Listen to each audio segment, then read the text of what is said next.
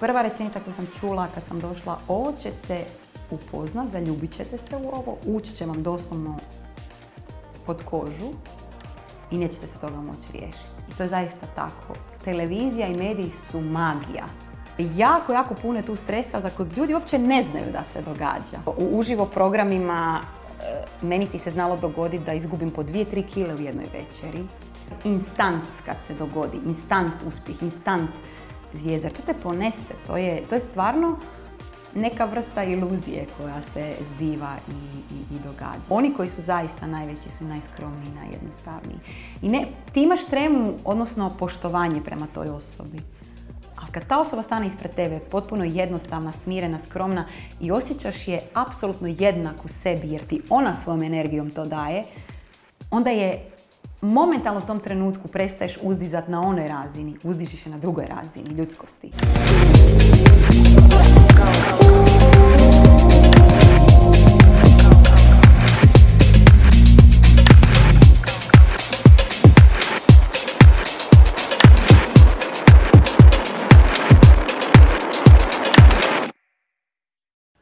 Moje ime je Vinko, a ti pratiš Lud podcast.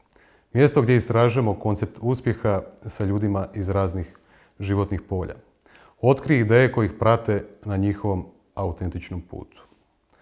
Današnja gošća je Ana Radišić, voditeljica, urednica, novinarka, kreativni producent i sve to na RTL televiziji. Osim toga, Ana je i magistrica prava, po novome u zadnjih godinu dana i podcasterica i nešto što je stavila u svoj natpis u profila u Instagramu Dreamer ili sanjar. Pa počet ćemo sa tim pitanjem. Ana, dobar dan, dobrodošla. Sad si me nasmije, dobar dan, to mi je najdraže. Od Jesam te- svega, svega, svega te pogodio? ovoga, pogodio si u žicu U žicu. Od svega ovog što si nabrojao, ja bi ti samo rekla Ana i onda kad si ovo rekao, e, da. Bok Vinko. Bok, Ana. Ovaj, ajde mi reci, molim te, dosta onako, na engleski se kaže bold, izjava dreamer. Da. Kako netko ko je sanjar u današnjem svijetu, ovaj, nađe se u, u poziciji u kojoj ne ostane samo sanjar, nego i te nekakve snove koje, koje sanja u svojoj glavi, uspije re- realizirati u stvarnosti. Pa znaš što, što ću ti reći? Zato što taj isti sanjar je od malih nogu naučio čvrsto stajati sa oba dvije noge na zemlji. I znam zapravo da sam jako često znala govoriti, a da nisam ni bila svjesna toga da mi je glava jako, jako u oblacima. I stvarno je, uvijek je bila, ali sa te dvije noge sam... Život me zapravo naučio da čvrsto stojim na, na nogama. Od malih nogu. I onda ti to neka ravnoteža, a znaš i sam da je u životu balans najvažnija stvar.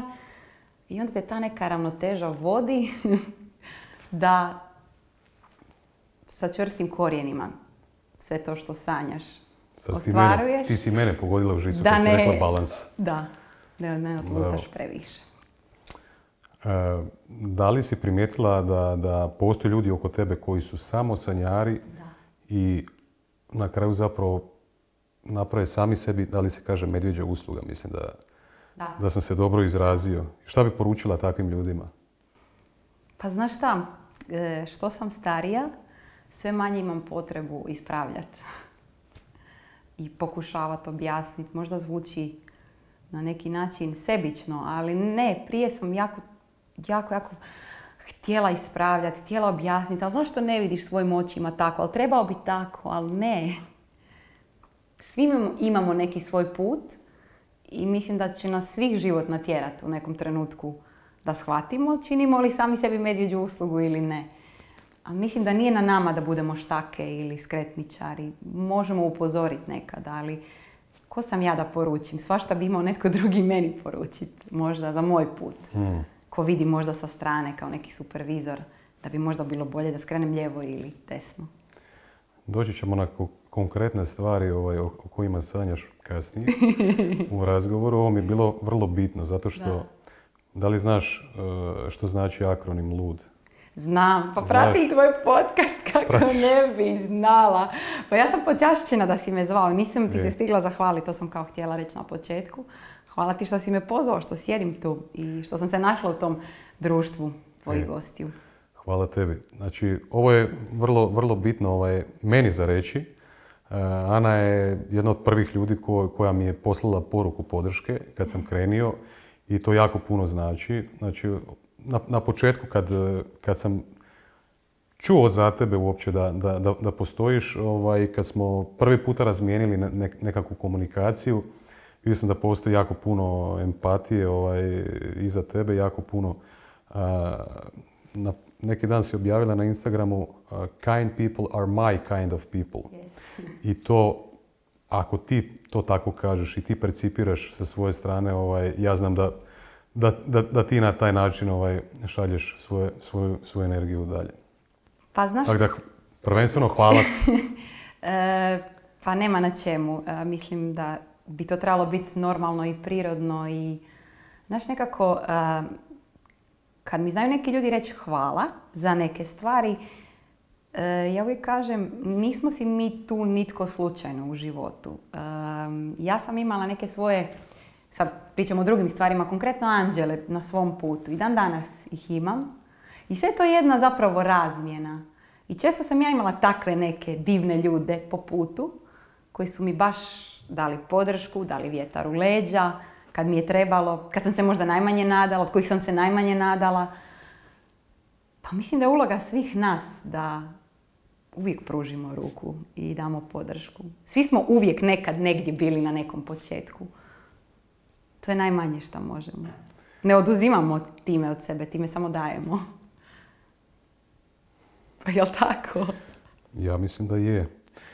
Mislim da smo ovaj, upali rano u, u, u nekakve malo dublje teme. Dobro, ajmo onda ovo ne malo Ostavit- priče ako idemo hoćemo. malo na površinu pa ćemo ostaviti, ostaviti za sredinu ili kraj. Pripremio sam puno toga za tebe. Ovaj, nadajući se da će publika dobiti ono što traži i uvjeren sam da hoće. Ali daj reci, molim te, evo i meni, pa, pa i publici, kada te netko prvi puta upoznaje, eh, šta ti njima kažeš, tko si ti, kako kreneš, kako sebe opisati?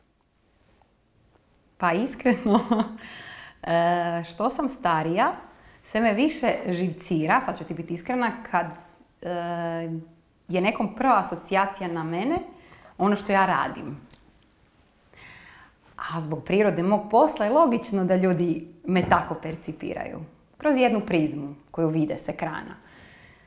I kad sam bila mlađa, a tu dolazimo i do pitanja ega i ostalih stvari kojih ćemo se kasnije taknuti, mi je to jako, jako imponiralo. To mi je bilo super da ljudi kuže ko sam, šta sam.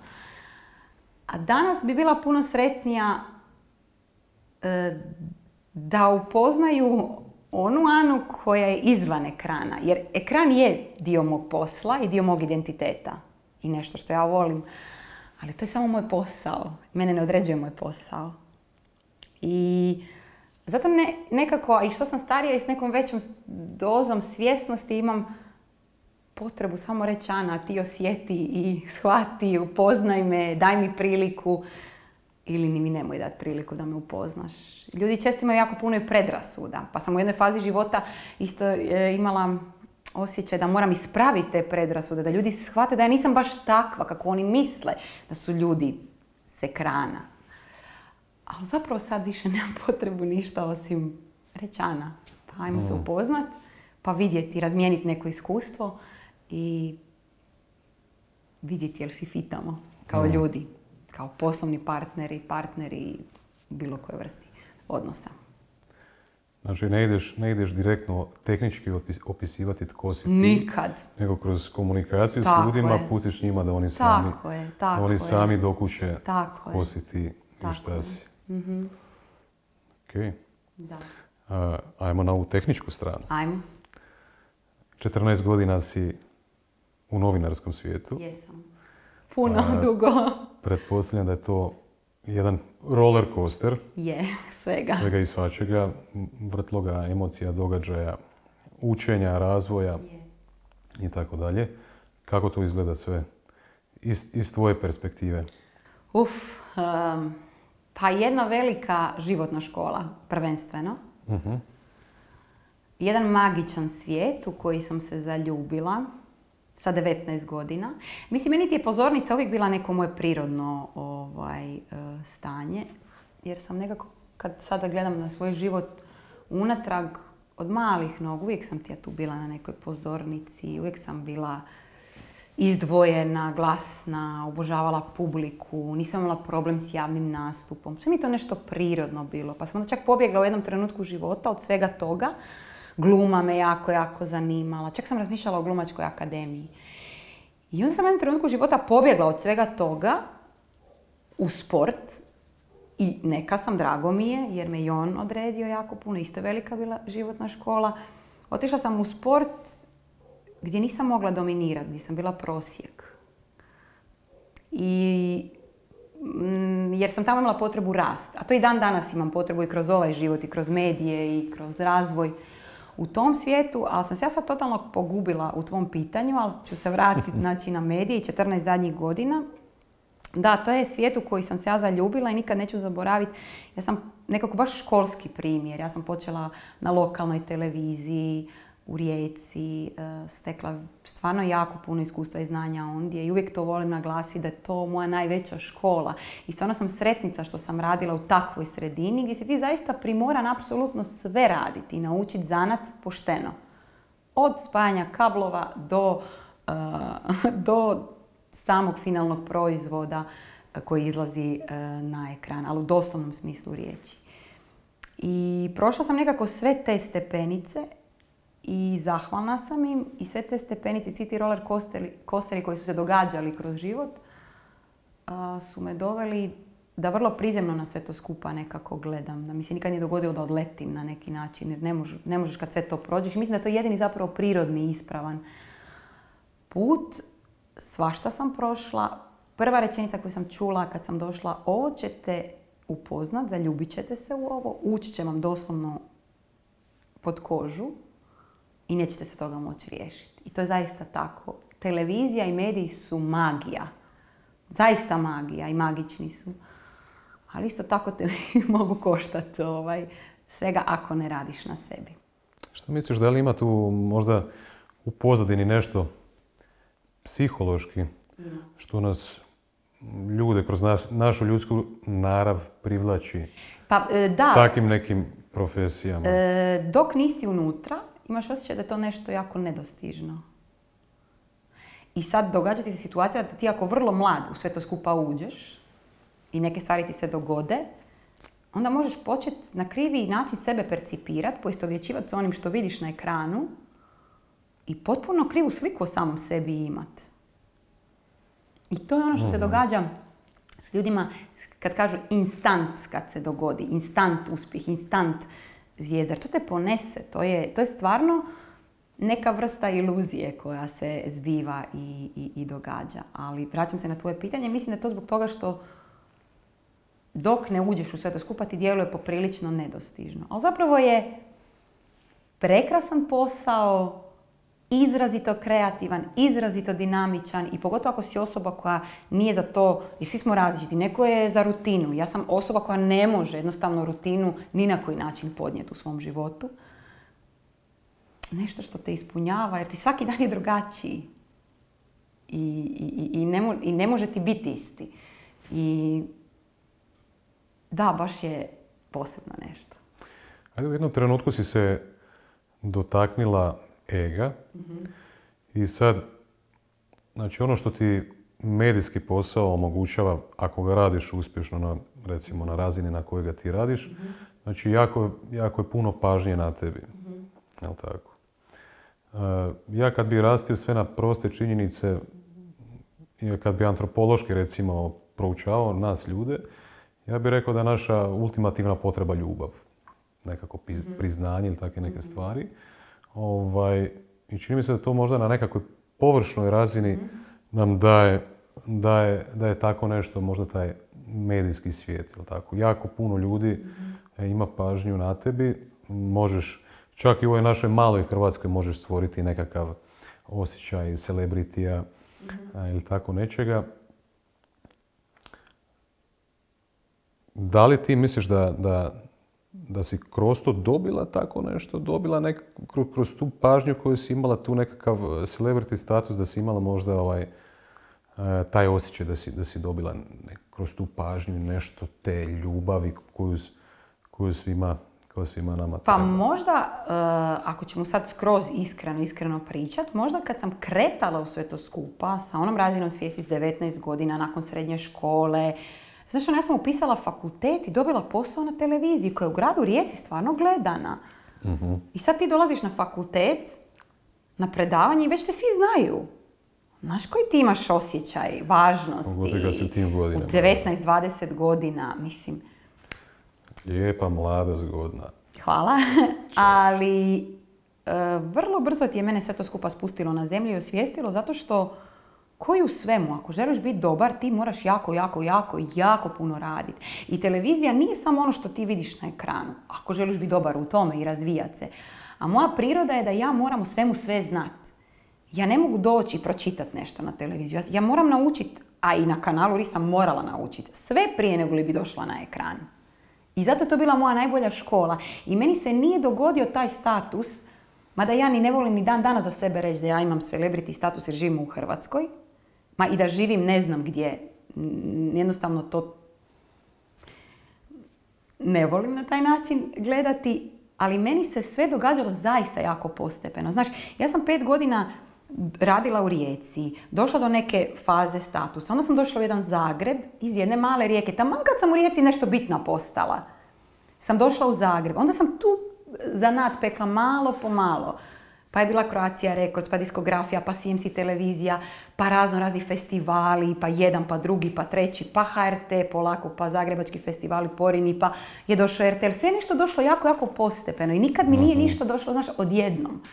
I kako se onda ja mogu zanijeti ićim kad sam sve to prošla, a znaš što sve prođeš kroz tih 14 godina? Plivanja polako.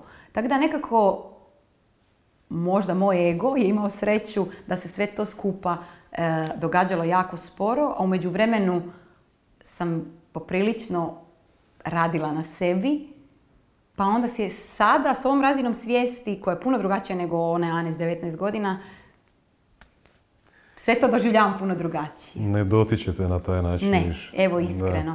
Ali sigurno da kad sam kretala u sve to skupa mi je, su mi porivi bili drugi nego danas kad radim ovaj posao. Danas su mi sasvim drugačiji porivi onoga što radim. To, to, to sigurno.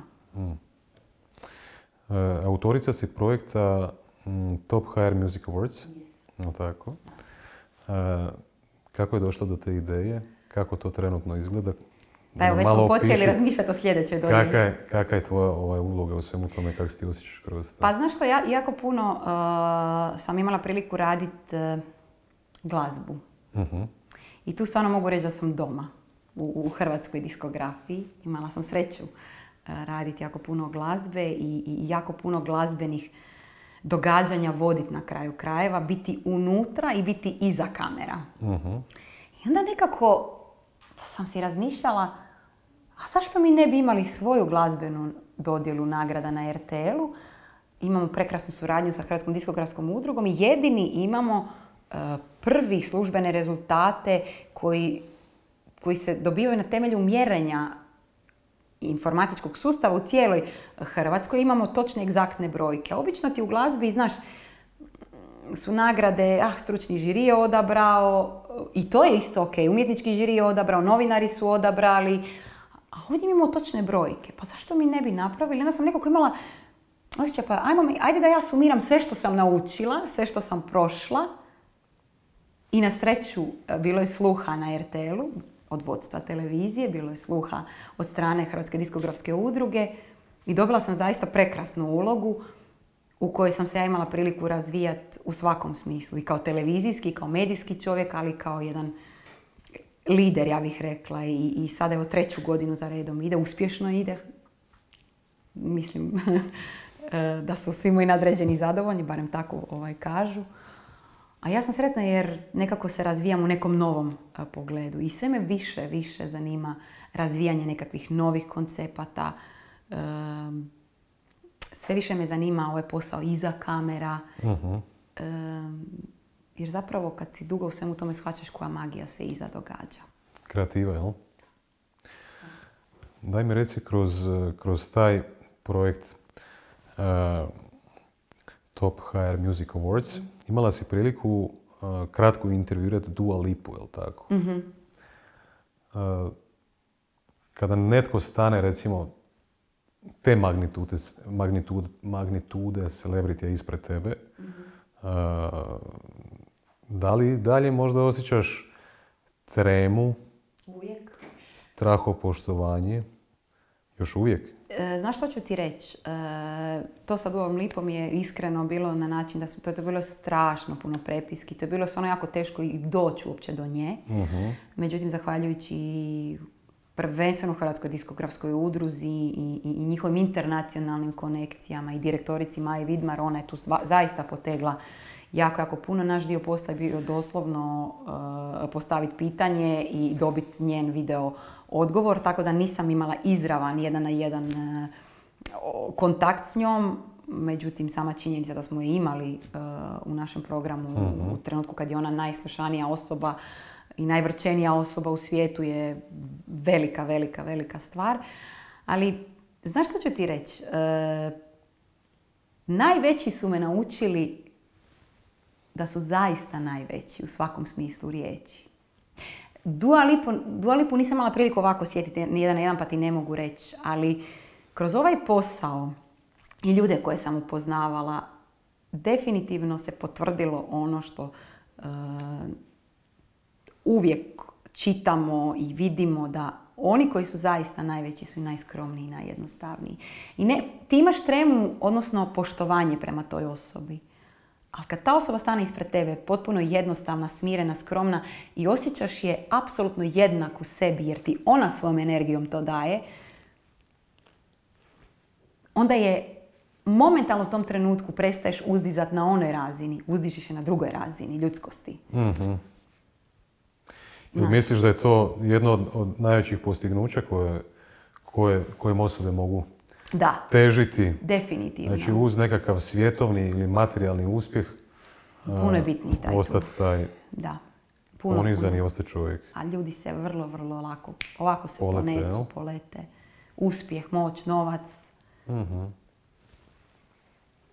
Vrlo, vrlo, vrlo se jednostavno i lako promijene. Ali poanta je ostat na onim najbitnijim ljudskim tračnicama, po meni. To je uspjeh. Iza tog e, novinarskog posla sigurno postoji jako puno stresa, jako puno anksioznosti, jako puno straha da sve to što se odvija, pogotovo u nekim live e, snimanjima gdje je uključen jako veliki broj publike, jako veliki broj ljudi. E, Daj nam reci kako to izgleda? Znači, ti možeš stati is- ispred kamere, lijepo lice, izgledaš vrlo opušteno, izgledaš nasmijano, pozitivno i tako dalje, ali šta se, šta se zapravo odvija u pozadini? Koliko je to stresno? Pa ja ću ti reći opušteno izgledam zato što obožavam svoj posao i zato što em, to je ona magija o kojoj smo pričali na početku, taj nekakav osjećaj adrenalina koji ti se događa, ja osobno preferiram najviše uživo stvari, uživo projekte. Znaš zašto? Jer tu testiraš svoje granice. To je možda i neka doza mazohizma, da se mi razumijemo, da vidimo aha, koliko mogu, do koje gruba mogu, hoću li past ili ću se uspjet uh, snaći, jer nema povratka. Nema vrati natrag take, idemo drugi, treći, četvrti take. E, jako, jako puno je tu stresa za kojeg ljudi uopće ne znaju da se događa. E, u uživo programima e, meni ti se znalo dogoditi da izgubim po dvije, tri kile u jednoj večeri. Jer jednostavno mozak toliko radi, toliko procesuira, ti se dovodiš u situacije, nikada ti se ne događa da stvar ide po scenariju, ali nikada. A to je s jedne strane čar svega toga, jer testiraš sam sebe, challengeiraš sam sebe da vidim koliko mogu, do kud mogu, kako mogu. Odjuri ovdje, improviziraj ovdje, snađi se ovdje, pitaj ovog, aha, ova ti je sad pala s pozornice, slomila je nogu, što se stvarno znalo dogoditi. Sad idi na tog sugovornika, nađi ovog ondje, e, presvuci se, stigni u šminku, vrati se. E, Puno, puno, puno je adrenalina, puno, puno je stresa koji se ne vidi da se događa iza kamera, ali je i opet nevjerojatan. Da li si možda u neku ruku postala ovisna o tom stresu? Ja, jesam. Ja sam tijed, e, U adrenalinu, jel? o adrenalinu sam ja inače ovisnik. Mhm. Evo, iskreno. I čak sjećam se da kad sam... e, Koje vrsti adrenalina? E, Na šta ne, ne bi ti recimo išla u ekstremne sportove i takve stvari, tu se previše bojim. Jer moram imati kontrolu u svojim rukama, to se ne, ne, bi, ne bi osudila. Ili možda nisam toliko spretna, pa zato. A ovdje sam spretna. Ali da, jako, jako sam, e, volim taj adrenalin, volim to gdje ja moram se snaći u tom trenutku. Šta će se dogoditi? Hoće li lijevo, hoće li desno? Hoće li se dogoditi situacija da baš po rubu moram proći televizija i uživo projekti kojih nažalost više nema kao što ih je bilo. Ja sam stvarno imala sreću puno toga raditi uživo. Obično su to bili glazbeni festivali, događaji, dodjele nagrada. Evo zadnja koja je bila meni osobno najdraža i nadam da će se opet događati. Bila u Beogradu pred skoro dvije godine. To je, ne znam, najveći bio glazbeni događaj ovdje na ovim prostorima, naš 4-5 sati uživo programa, 5-6 pozornica, e, izvođači iz cijele regije i ta vrsta adrenalina, mislim da se toga ne možeš nikad riješiti. Bio ovisnik ili ne, ali stvarno. Znači, jako lijepo to izgleda sa druge strane dok si kod kuće. Da. Dignute noge na, na tabure. A vidi nju, tamo su malo našminkali, malo su je sredili, malo su je presvukli. Pa teže, teže je meni nego njoj, jel? Ali je jako zanimljivo. Ali pričao si o anksioznosti, stresu i Da. ostalom. E, Čovjek se mora stvarno paziti jer em, zdravlje ti to može isto jako... Ja sam imala nekoliko situacija gdje me zdravlje Znači, tu, upozoriti i tu si granicu uspjela dotaknuti. I tu. Ali eto, sad sam malo starija pa sam naučila lekcije. Znači, da li trenutno uspijevaš prepoznati te znakove Da, puno ranije puno ranije. Da pretjeruješ i da treba sad malo, Da, malo stati? da, da, da. Naučila sam. E, ajde malo bi se dotaknio ovaj, nečeg novoga u tvom životu. Recimo, ak- ako ćemo još uvijek zadnjih godinu dana smatrati novim, Da. to je podcast, Ja, da. jel tako? E, tvoj setup je onako u oblacima u, u snovima nekako ovaj, kako smo i krenuli ovaj intervju. E, zašto, zašto ti oblaci, zašto ti snovi, e, šta oni e, reprezentiraju, ovaj, pa ćeš nam onda kasnije reći šta si recimo naučila nakon tih prvih godina tog iskustva baš. Pa ja ću ti samo reći, ti oblaci su ja. Šta znači kad to kažeš? Da su oblaci ti? Ili ti meni nisi, nisi mi puki sanjar. Ti si ipak da. osoba koja, koja je produktivna i koja je konkretna, praktična, realizira. Nisi ti puki, puki Nisam. sanjar da to samo ostane Nisam. negdje tamo u oblacima, jel? Ali volim jako snove i napravit ću sve da ih ostvarim. Ajmo malo dublje sad u tu. Nis- Nisam htio na, nisam htio na početku ići, dublje u tu, u tu tematiku. Ovaj, koje snove ti imaš? Šta želiš? Jel, jel, jel ti, jel ti teško možda ovaj, sad to ovako javno reći? Ti znaš sigurno duboko u sebi koja je, koja je tvoja vizija šta ti ovaj, ganjaš. Ovaj, I to se vidi po tebi, vidi se na tvojoj, na tvojoj energiji da, da, da ti imaš svrhu, da ti ganjaš nešto. Da. To se ne može fejkat. E, tu svrhu ćete otkriti kroz godine. Neki je vjerojatno već i sad osjećaju. Ja je pronalazim još uvijek. Um, ali zapravo mm, sloboda. Sloboda u svakom smislu riječi živjeti autentično sebe. A to je rizik. I to nije jednostavno. Uopće. U svim tim nametnutim okvirima u kojima živimo i u kojima smo odgojeni. I nekako kroz zadnjih godinu dana em, ja sam silno imala potrebu pokrenuti taj podcast. Baš sam imala potrebu ostaviti neki trag, ali iz svojih sebičnih razloga ću ti reći. Zato što ja želim rasti i učiti. Ja imam preko puta sebe ljude od kojih ja svaki tjedan učim, imam terapiju svoju. A pritom ću to sve ostaviti negdje i zagrebat će onaj ko to želi čuti vidjeti. Jer podcast nećeš ići slušati, ne možete niti nametnut u 20 sati, u toliko i toliko na tom i tom programu. Nego ti stvarno ako želiš još otići kliknuti slušati ili gledat. I onda se tu zapravo stvara jedan mikrosvijet istomišljenika, energije koja isto razmišlja, koju isto zanima i stvara se nekakva prekrasna energija iz koje se događaju i rastu divne stvari.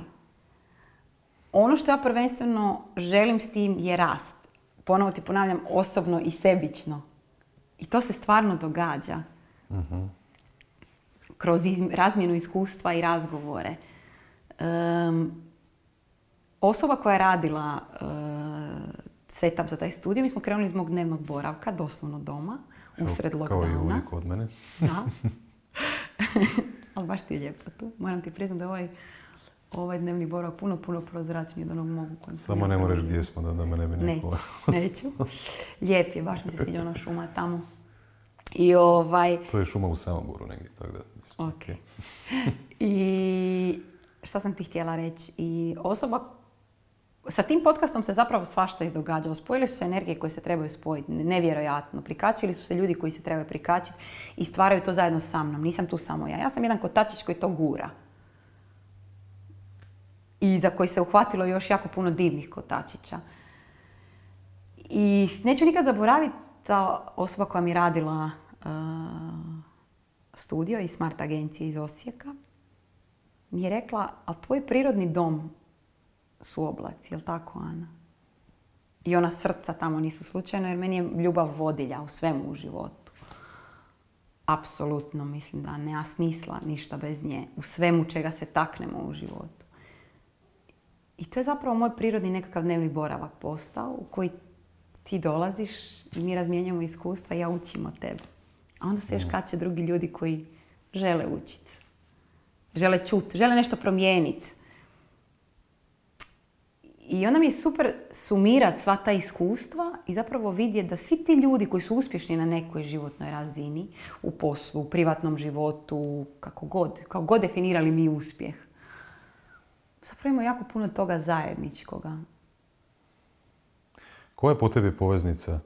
Znači svih tih ljudi, znači ako, ako si u nekakvim oblacima tamo, da. tako? Pretpostavljam da. da je isto, isto nekakav uh, core tema podcasta je isto uspjeh, mm nekakve strasti, svrha. Postavke tih istih ljudi. Postavke istih, svih tih istih ljudi. Uh, šta bi do sada kroz godinu dana, napravili si dosta podcasta, 50-ak, jel tako? mm šta bi rekla da kad bi jednu stvar išla odabrati, da je poveznica svim tim ljudima, ovaj, šta bi rekla? Oni su hrabri. Oni su jako, jako hrabri. Slušat unutarnjeg sebe i živjeti autentično sebe. Oni su jako, jako hrabri i biraju svoju slobodu odabira. Da li si pogledala uh, video TED Talk Koji? Brené Brown? Čitala sam je. Čitala sam je jednu power of vulnerability, znači, znači moć ranjivosti. E, ja sam moćna savršenstva čitala. To je pet top 5 najgledanijih TED tokova svih vremena. I sad upravo kad ti govoriš o ljudima koji su autentični, koji da bi bio autentičan moraš biti iskren prema sebi i moraš biti hrabar da, da takvog sebe pokažeš javnosti, jel tako, i drugim ljudima. I onda naravno tu dolazi taj koncept ranjivosti. Koliko je to zastupljeno kod tebe u životu i šta je potrebno sve da, da budeš ranjiva i da, ideš na taj svoj autentični put? Pa znaš što ću ti reći? Što sam starija i što sam svjesnija, sve više grlim tu istu ranjivost. Svi smo ranjivi. Apsolutno. I mislim da su moje nekakve trenutno dvije odrednice koje me vode upravo rast i ranjivost i kroz te podcaste.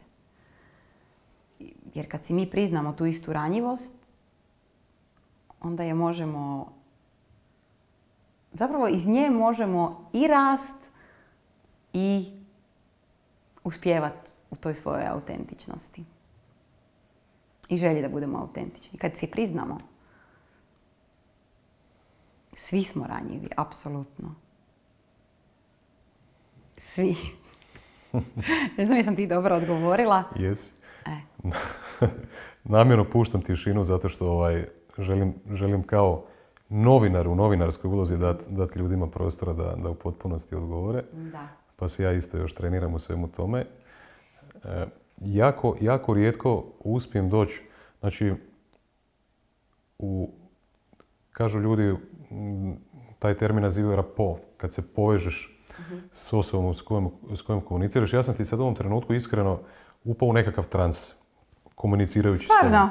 Ozbiljno, ali na pozitivan način. Zato što jako rijetko uspiješ na taj način stvoriti povezanost sa sugovornikom, kao što sam ja sad uspio stvoriti s tobom i volim kad dođem u, u taj trenutak.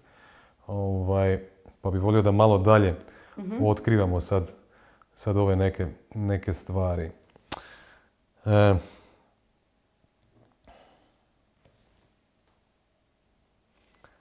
Znači, kroz sve ove koncepte koje smo sad spomenuli, i hrabrosti, i autentičnosti, i ranjivosti,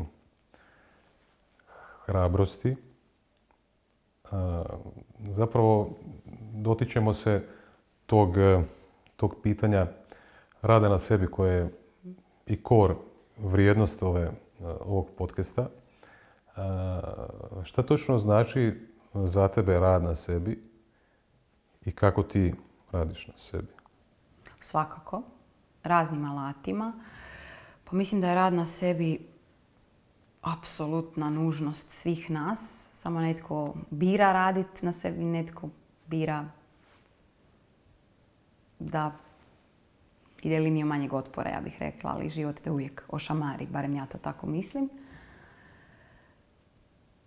Pa ja mislim da iz svoje osobne perspektive, barem kako ja gledam, mislim da radit na sebi je nešto najljepše što samom sebi možeš pokloniti.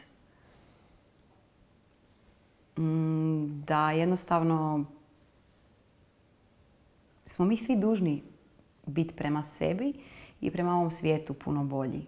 Bolje verzije sebe. I na tome naravno možemo raditi cijeloga života i to je prekrasno kod tog istoga rada na sebi. Ja nekako pristupam tom istom radu intuitivno. Intuitivno mi dolaze u život učitelji kroz životne lekcije koje prolazim. I prekrasno je što nekako što sam starija sve više vidim rezultate tog istog rada i poraza i pobjeda koje mi se događaju u životu. Jer na kraju krajeva porazi su me natjerali da radim još više. Da još više prokopam, da još više pokušam shvatiti zašto. Koja je lekcija iza toga? Šta se iza toga nalazi? Koju stepenicu ću sad preći? A onda s tom istom razinom svjesnosti pri, pristupiti nečem drugom, trećem baš onako kako treba, iz pozicije iz koje trebam pristupiti bolja za sebe i bolja za druge oko sebe. Autentičnija. Ajde da probamo ljudima dati malo praktičnosti. Može. Pa možda bi to uspjeli kroz, kroz opis tvojih dnevnih rutina. Kako recimo izgleda jedno tvoje jutro, kako izgleda jedan tvoj dan, koje su rutine možda tjedno koje njeguješ, koje su tebi bitne u životu. Pa recimo, eh, ja ti moram živjeti isto ovako negdje gdje gledam u šumu. Znači ja moram imati prirodu oko sebe, baš moram. To, to, to je nužno jer ja ujutro se moram probuditi i gledat u zeleno. Moram. I to jutro mi je izrazito bitno i moram stvarno zajedno sa mirom ući u dan i, i, i jer posao je jako dinamičan, jako je hektičan, jako sam puno s ljudi, vrlo lako te izbaci iz vinkla. Znaš i sam kad puno radiš s ljudima, različitim energijama, posao kojim se bavim, izložena sam stalno ljudima. Pod okom javnosti sam isto tako jako puno i često jako puno moram pazit što i kako i na koji način. Evo ti recimo plastičan primjer Instagram. Ja sam stvarno iskrena na tom Instagramu i mislim da se to osjeti. Ali isto tako, ja ne zamaram ljude na tom istom Instagramu, ako se loše osjećam, ako sam tužna zbog nečega, ako me nešto boli, ako me neko povrijedio, ako me neka situacija rastužila, ako me boli zub. Jer to se ne tiče moje publike, kao ni publike koja me gleda na ekranu. A te stvari te jako iscrpljuju. Znaš, kad doživljavaš neke možda svoje osobne brodolome, a u tom trenutku ti moraš izaći i zabaviti publiku i nasmijat se. Jer to je tvoja uloga i tvoj posao. Znaš koliko to troši. Šta si rekla, probudiš se ujutro, A, vraćamo bitno se, ti je, da, opet bit- bitno dalje. ti je, Da. bitno ti je da oko tebe bude a da bi ti nešto bio, zelenila. E, a da bi ti bio normalan i sve to funkcionira u cijelom tom mom mikrosvijetu, digneš se ujutro, lijepo uh, popiješ kavu, doručkuješ, zdravo doručkuješ, što mi je izrazito bitno. Nekad kad je lijepo vrijeme, trčim ujutro. Dignem se, popijem uh, limun iscijeđeni sa vodom i odem trčati u šumu koja mi je blizu. To mi jako puno pomaže. Ili meditiram. Imam faze kad meditiram stalno, imam faze kad imam otpore i kad uopće ne meditiram. Uh, ono što najčešće također uh, trudim se raditi je i čitat prije spavanja. Ne gledat u mobitel, nego čitat. Mhm. Jako puno volim čitat. Kako čitaš? Čitaš analogno knjige Da. ili čitaš Da, di- digitalno? da, Analogno. analogno.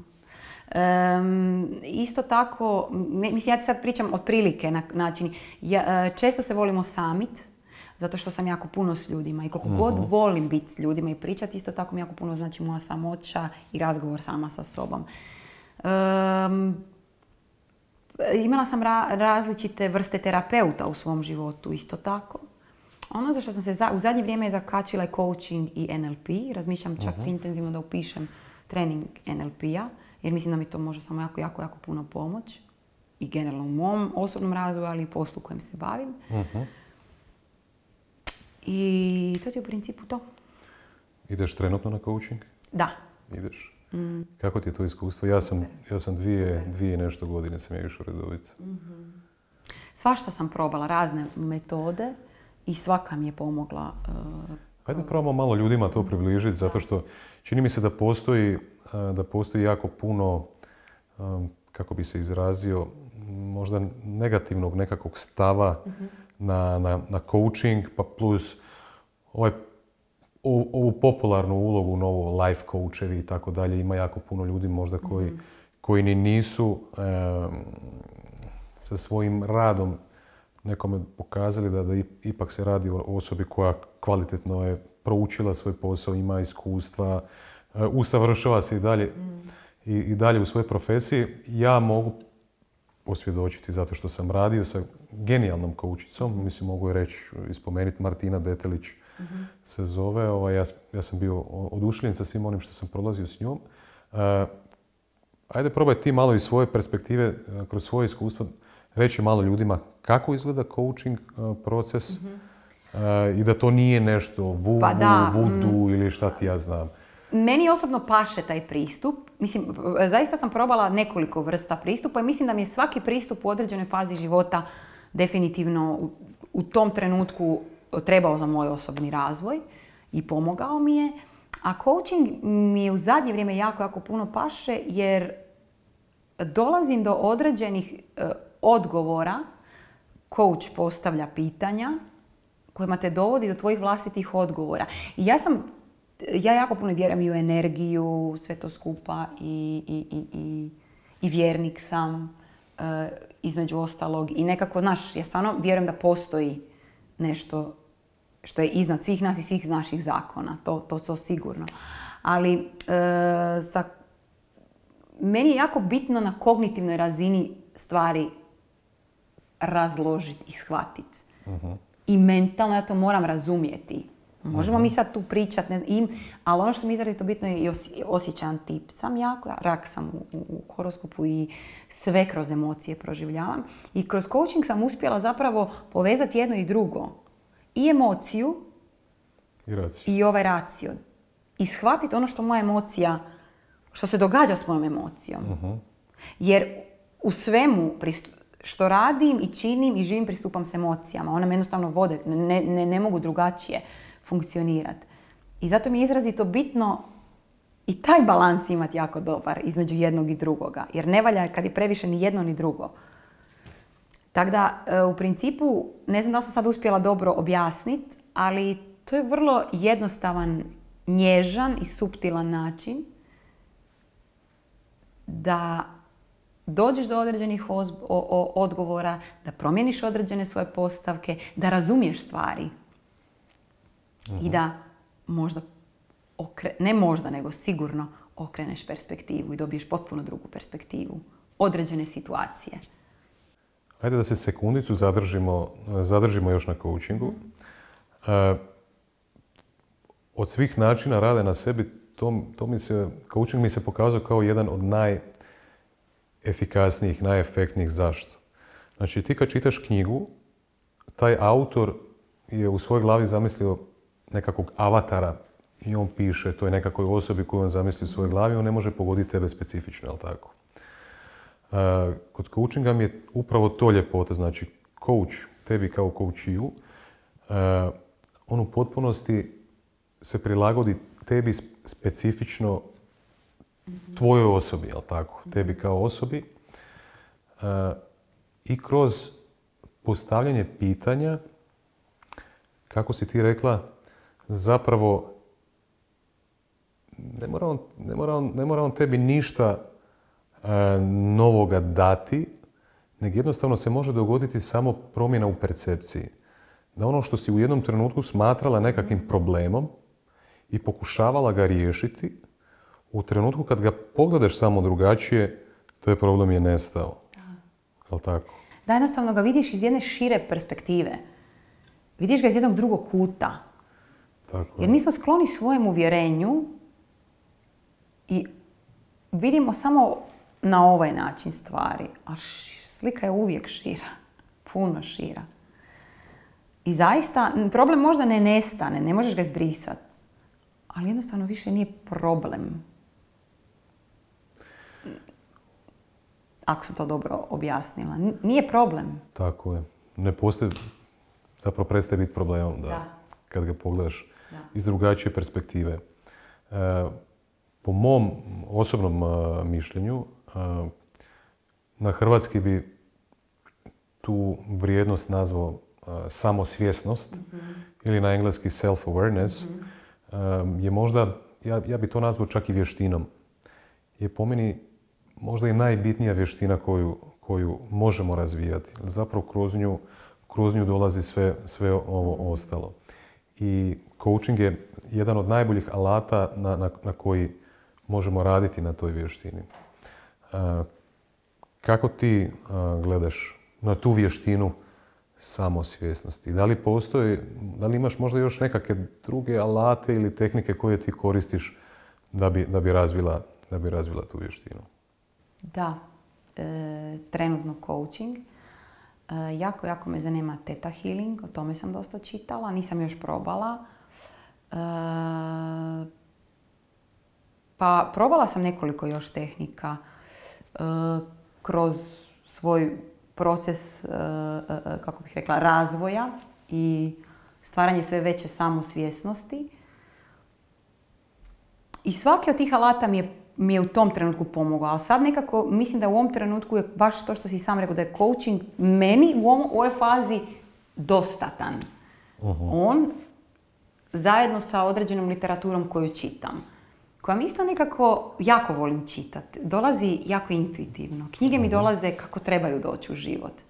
Isto, imam osjećaj da stvarno privučemo ono što trebamo privući. Ja točno znam da ja uđem u knjižnicu i odvede me, evo ne znam, jednostavno me ruka odvede gdje trebam pročitati ili dobijem na poklon knjige. E, I sad već ljudi koji me znaju dobro znaju šta volim i onda mi poklanjaju e, e, knjige. I baš mi nekako dođu one koje trebaju u, u ruke. Za kakvim temama imaš potrebe sada, recimo? U, za, u generalno zadnjih par godina jako puno imam potrebu raditi na svojoj samosvjesnosti i na sebi. I jako puno čitam Koji su to autori, recimo, ili, ili knjige? Šta čitaš sad, evo, friško? Friško sam pročitala odličnu, odličnu knjigu Drajana Holidaya, Ego je najveći neprijatelj. Sjajna knjiga, sjajno štivo. Znači, nekoliko puta sam se vraćala na određene stranice. Toliko je pitko, toliko je jednostavno, eh, a toliko dobro. A nekako nas baš onako podsjeti na stvari na koje često zaboravimo. i Na taj ego na kojem cijelo vrijeme radimo i stalno ga nekako pokušavaš strpati u džep, ali on ti svako malo ispliva nekako van. Ovaj, i, i, i možda da ga, da ga još lakše prepoznamo. Put kojim se e, rijeđe ide trenutno čitam. E, to sam isto dobila od jedne jako, jako dobre prijateljice. Bukeja sam sve pročitala, Šramu obožavam. E, jako mi je zanimljiva budistička filozofija. Filozofija me jako zanima i religije. E, sklona sam budizmu poprilično, odnosno filozofiji budizma. A, jednog sjajnog budističkog svećenika sam čitala, Haimin Sun Nim se zove. Ono što tek vidiš kad usporiš, onda ljubav prema nesavršenstvu, e, Koju si knjigu najčešće ti poklanjala drugim? Svetac, surfer i direktorica. Kako? Svetac, surfer i direktorica ili, ili svećenik koji je prodao Ferrari od Robina Šrame. A, ok, za tu sam čuo. A u prvu ne. Kako je, Mhm. Svetac- kako je engleski svetac- naziv, znaš? Svetac, surfer i direktorica. Vrlo zanimljivo. Da. Šta, o, čemu, o čemu govori knjiga, šta je povuka recimo, da bi kao... A, Pa znaš šta, vrlo je životna i vrlo je konkretna i vrlo je jednostavna. I uzmi si je i pročitaj i zagrebi. Ne mogu ti ja Ok. a, svoju perspektivu, jer, ćeš ti, jer ćeš- ti moraš dobiti svoju, znaš i sam. Naravno, Jel tako? naravno. Naravno. E. Ako ti se svidio sve- e, svećenik koji je prodao Ferrari, ovo će ti se svidjeti još više. Aha. Davno sam je čitala, ali je i dan danas baš jako volim poklanjati ljudima. Super je. Budem ti javio svoje dojmove. Može, može. E, od malena imam veliku ljubav o kojoj jako rijetko ovaj, govorim. Čak ni, svoj, ni moji prijatelji, poznanici ne znaju da, da, da, da, da, volim tu aktivnost. Evo sad ću reći to javno, nije neka sramota, i nije nešto sad ono, ne znam, specijalno. E, obožavam pisati. I nažalost nekako uvijek mi padne na, u, u- u drugi plan, nisam nikad se u potpunosti u životu fokusirao na, na, na, na to. Jednog dana bi volio, mislim da, da mi čak i ovaj podcast možda i uvertiraju tako neke druge stvari kroz koje se mogu izražavati. A negdje sam načuo da je to i tebi Je, isto ovaj, ljubav. E, I zapravo sam to ovaj, ishvatio kad sam čitao tvoje objave na Instagramu. Jer svaki puta kad ti objaviš na Instagramu ne- nekakav post, uvijek bude dolje nešto onako i fino, fino ovaj složeno s riječima, jel? Da. Šta imaš uh, mi za reći o Pa tome? znaš što, prirodno je, prirodno je nekako i zato sam valjda se i našla u novinarskom poslu. Prije sam puno više doduše radila novinarske priloge nego sada, jer nisam završila novinarski fakultet, nego sam sasvim jedne druge branše došla u, u- medije i novinarstvo. E, imam tu žicu od ozgo valjda unutar sebe i jako se lijepo znam izraziti slovima. Kao da jednostavno ide iz mene. Jako puno pišem, nekakve svoje dnevnike čak vodim. Mhm. Evo mene, deset godina vodim dnevnik. To sam slušala, super mi je ono što si ti spominjao da vodiš da ono, pa na kraju tjedna, pa na kraju mjeseca, sumiraš stvari, to je super, da. super, da to nisam na taj način To je recimo za, za, za razvijanje vještine samosvjesnosti uz coaching Mm. meni se pokazalo vođenje dnevnika kao Mhm. jedno od najbitnijih alata koje ja imam recimo u svom arsenalu. Da. E, divan alat je to. I ispušni ventil. Jel voliš pisati sama sebi isto ili, ili, ili ti je bitno da to neko pročita drugi? Mhm. Ne, ne moram. Sama sebi, neke svoje spoznaje, onda ih volim se vratiti na njih pa ih pročitat. Em, počela sam čak zapisivati sve što sam, sa svojim, što sam naučila od gostiju Aha, i, svog, super. i svojih podcasta. Zato što, zašto bi bilo samo video, zašto ne bi bilo i rukom napisano. Ja sam taj tip koji volim.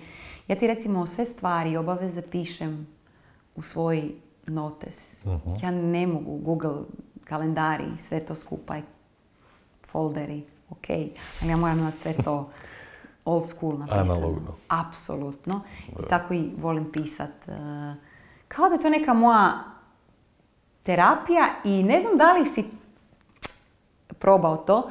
Kad nešto želiš, neke svoje ciljeve imaš, ja ih redovito pišem.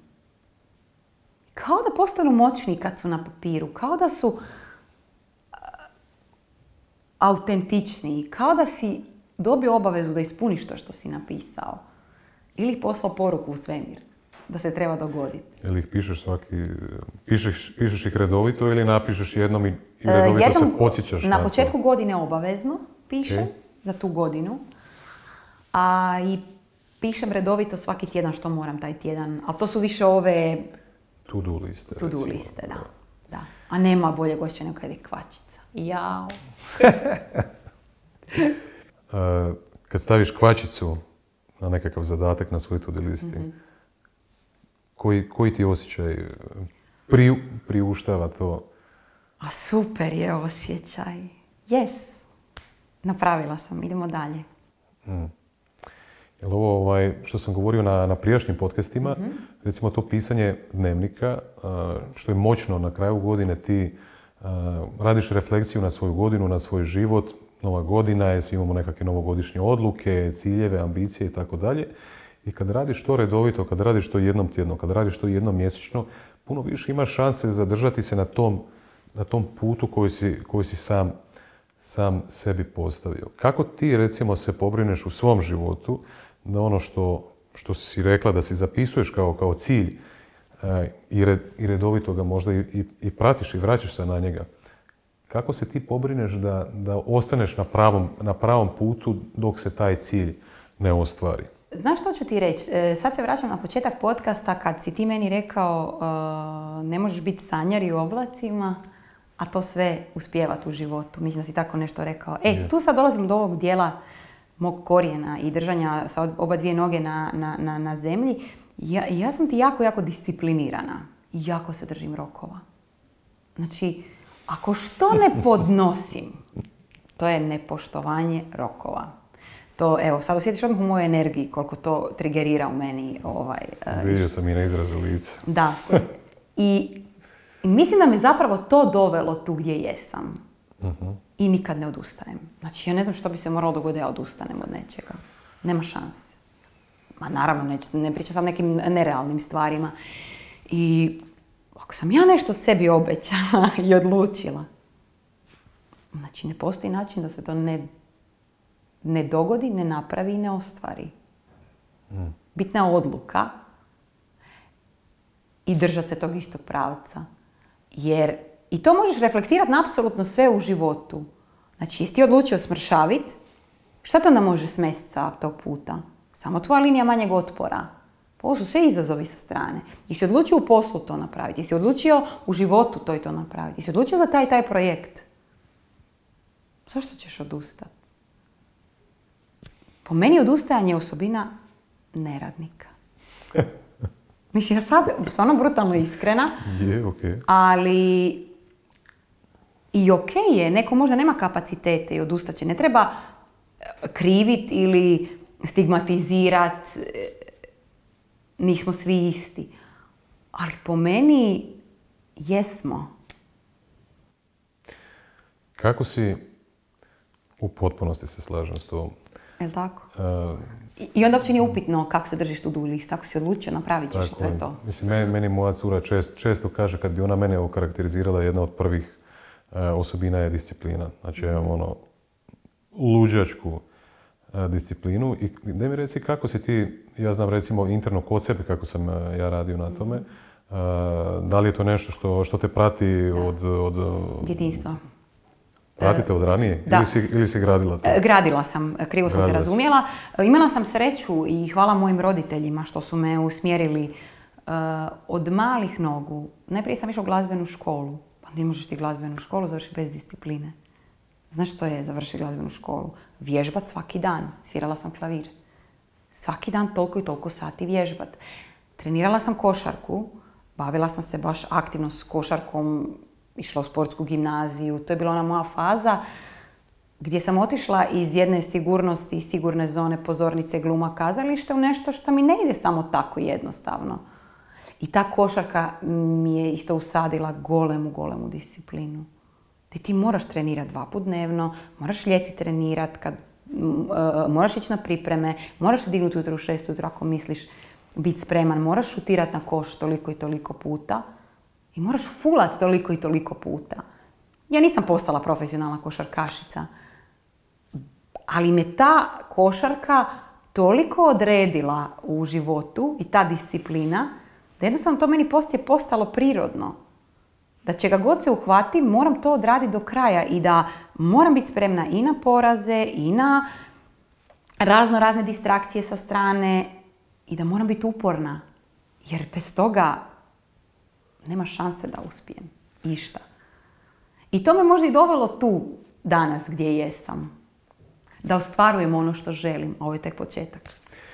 Mislim da je upravo to ono vozilo koje tebe drži ovdje na zemlji, u sav onaj sanjarski dio. Znači, nije to pusto sanjanje, to je jako puno ustrajnosti, jako puno napornog, teškog rada, jako puno discipline i to je, drago mi je da smo došli do ovoga, da to ovaj, e, kažeš ovako na glas i da to ljudi čuju.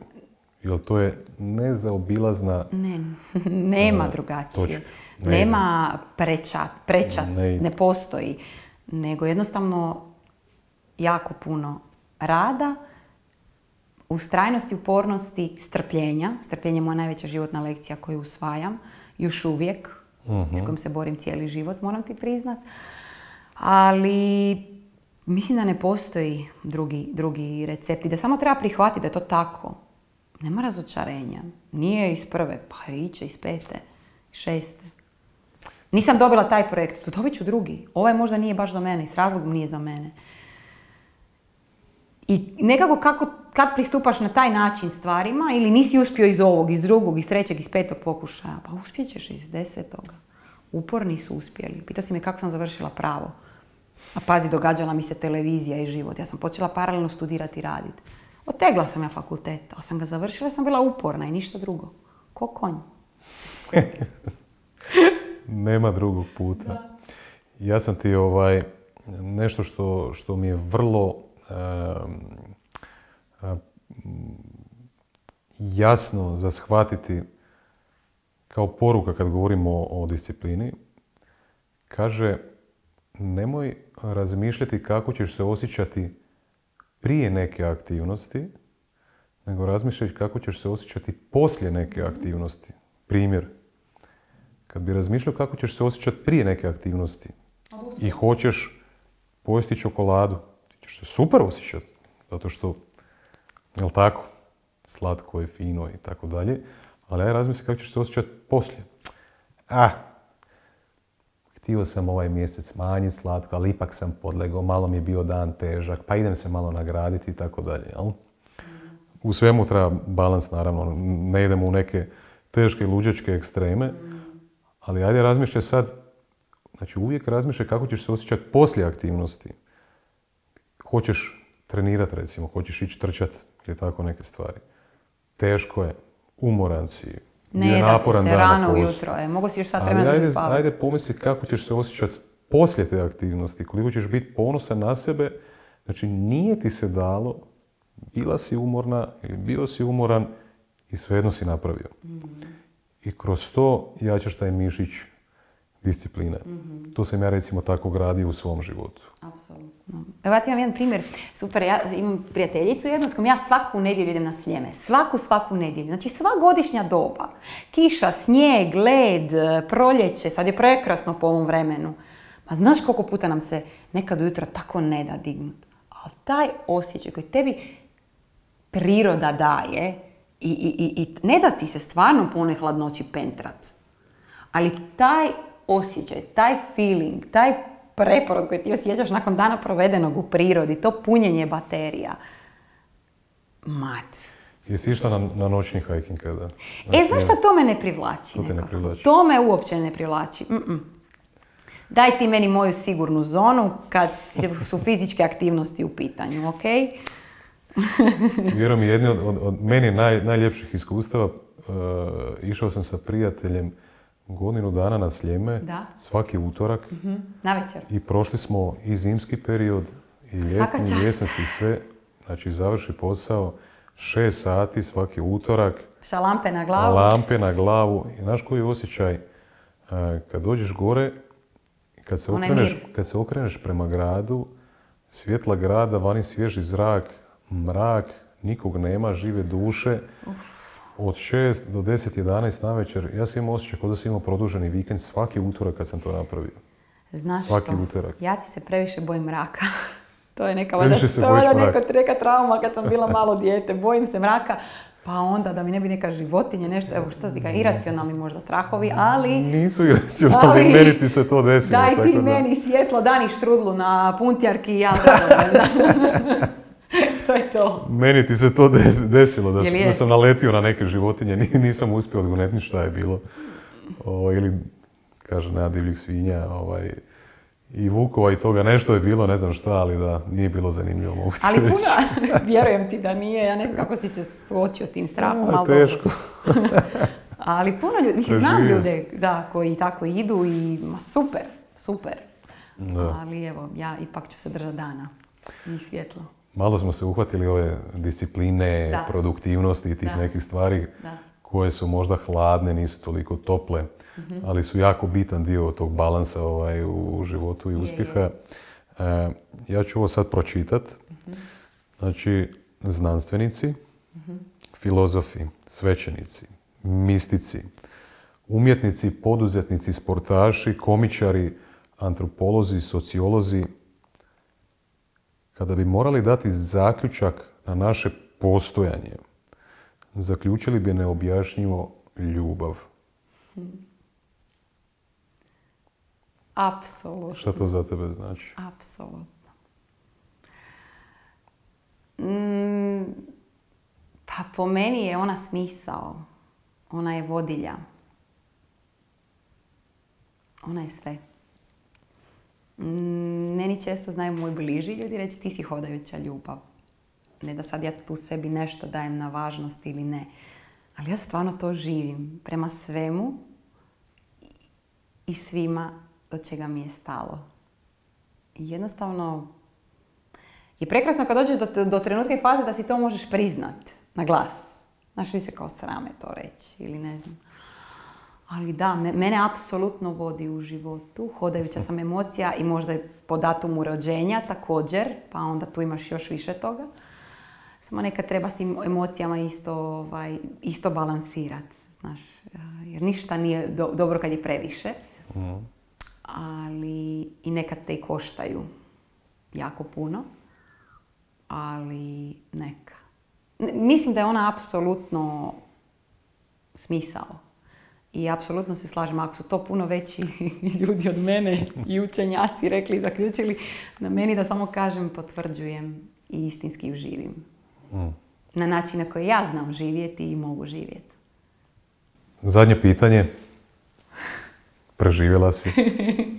U ovoj ulozi koja tebi nije uobičajena, jel? O, znaš da mi nije bilo sve jedno. Meni ti je ovo izlazak iz zone komfora. Uvijek sam ja ta koja tamo dirigira sa situacijom i postavlja pitanja. A, ovaj, pa sam si razmišljala, o, kako će to meni biti, kako ću se sna... Mislim, imala sam intervjua u životu, ali naš, u ovoj formi, ovoliko, dobre. Mislim da će nakon, nakon ovoga svi podcasteri pomamiti za tobom kao gošću. Hvala. E, zadnje pitanje je uvijek, e, Ana, a koja je tvoja vizija budućnosti i kako izgleda život tvojih snova? Znala sam da ćeš me to pitat i da ti budem iskrena, uh, control freak u meni je razmišljao o tom odgovoru. ali, ali sam zapravo uh, shvatila da nemam konkretnog odgovora u ovom trenutku jer šta god sam planirala u životu nekako se uvijek na neki drugi način, drugačije izdogađalo. Ne mogu apsolutno sve kontrolirati, mogu dio toga, Mm, ali ono što, i, i kad sam bila mlađa sam puno više razmišljala o tome kako će izgledati moj život iz snova. Puno više nego sad kad sam starija, to ti moram priznat. Sad puno više živim tu i sada. Ne planiram puno i daleko. E, Naravno da neku viziju imam. E, ono što definitivno želim e, nastaviti biti na putu na kojem jesam na kojeg sam na kraju krajeva kad se pogledam i okrenem u retrovizor, zaista sam zadovoljna s tim istim putom i kad vidim što sam na tom istom putu kao čovjek prošla. Ne pričam o ovom profesionalnom razvoju, uspjesima, potvrdama i sličnom. Zadovoljna sam s tim dijelom, ali mislim da je on uspojava ovoga iznutra, koji je puno, puno bitniji od onog svega izvana i zapravo me to vodi i dirigira. da se to vanjsko događa i reflektira. E, želim ostati na tom istom putu, želim e, biti gospodar svog vremena, apsolutni, koliko je to moguće jednog dana.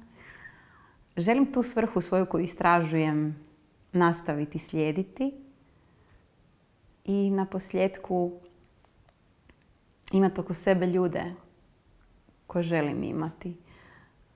Kroz život se onako čiste oni koji, koji trebaju se očistiti. Znaš, sad mogu pričati, želim zdravlje, želim može, mislim, to sve znamo. Ali želim biti, biti sretna ondje gdje jesam u trenutku kojem jesam. Pa zar nije to život i snova?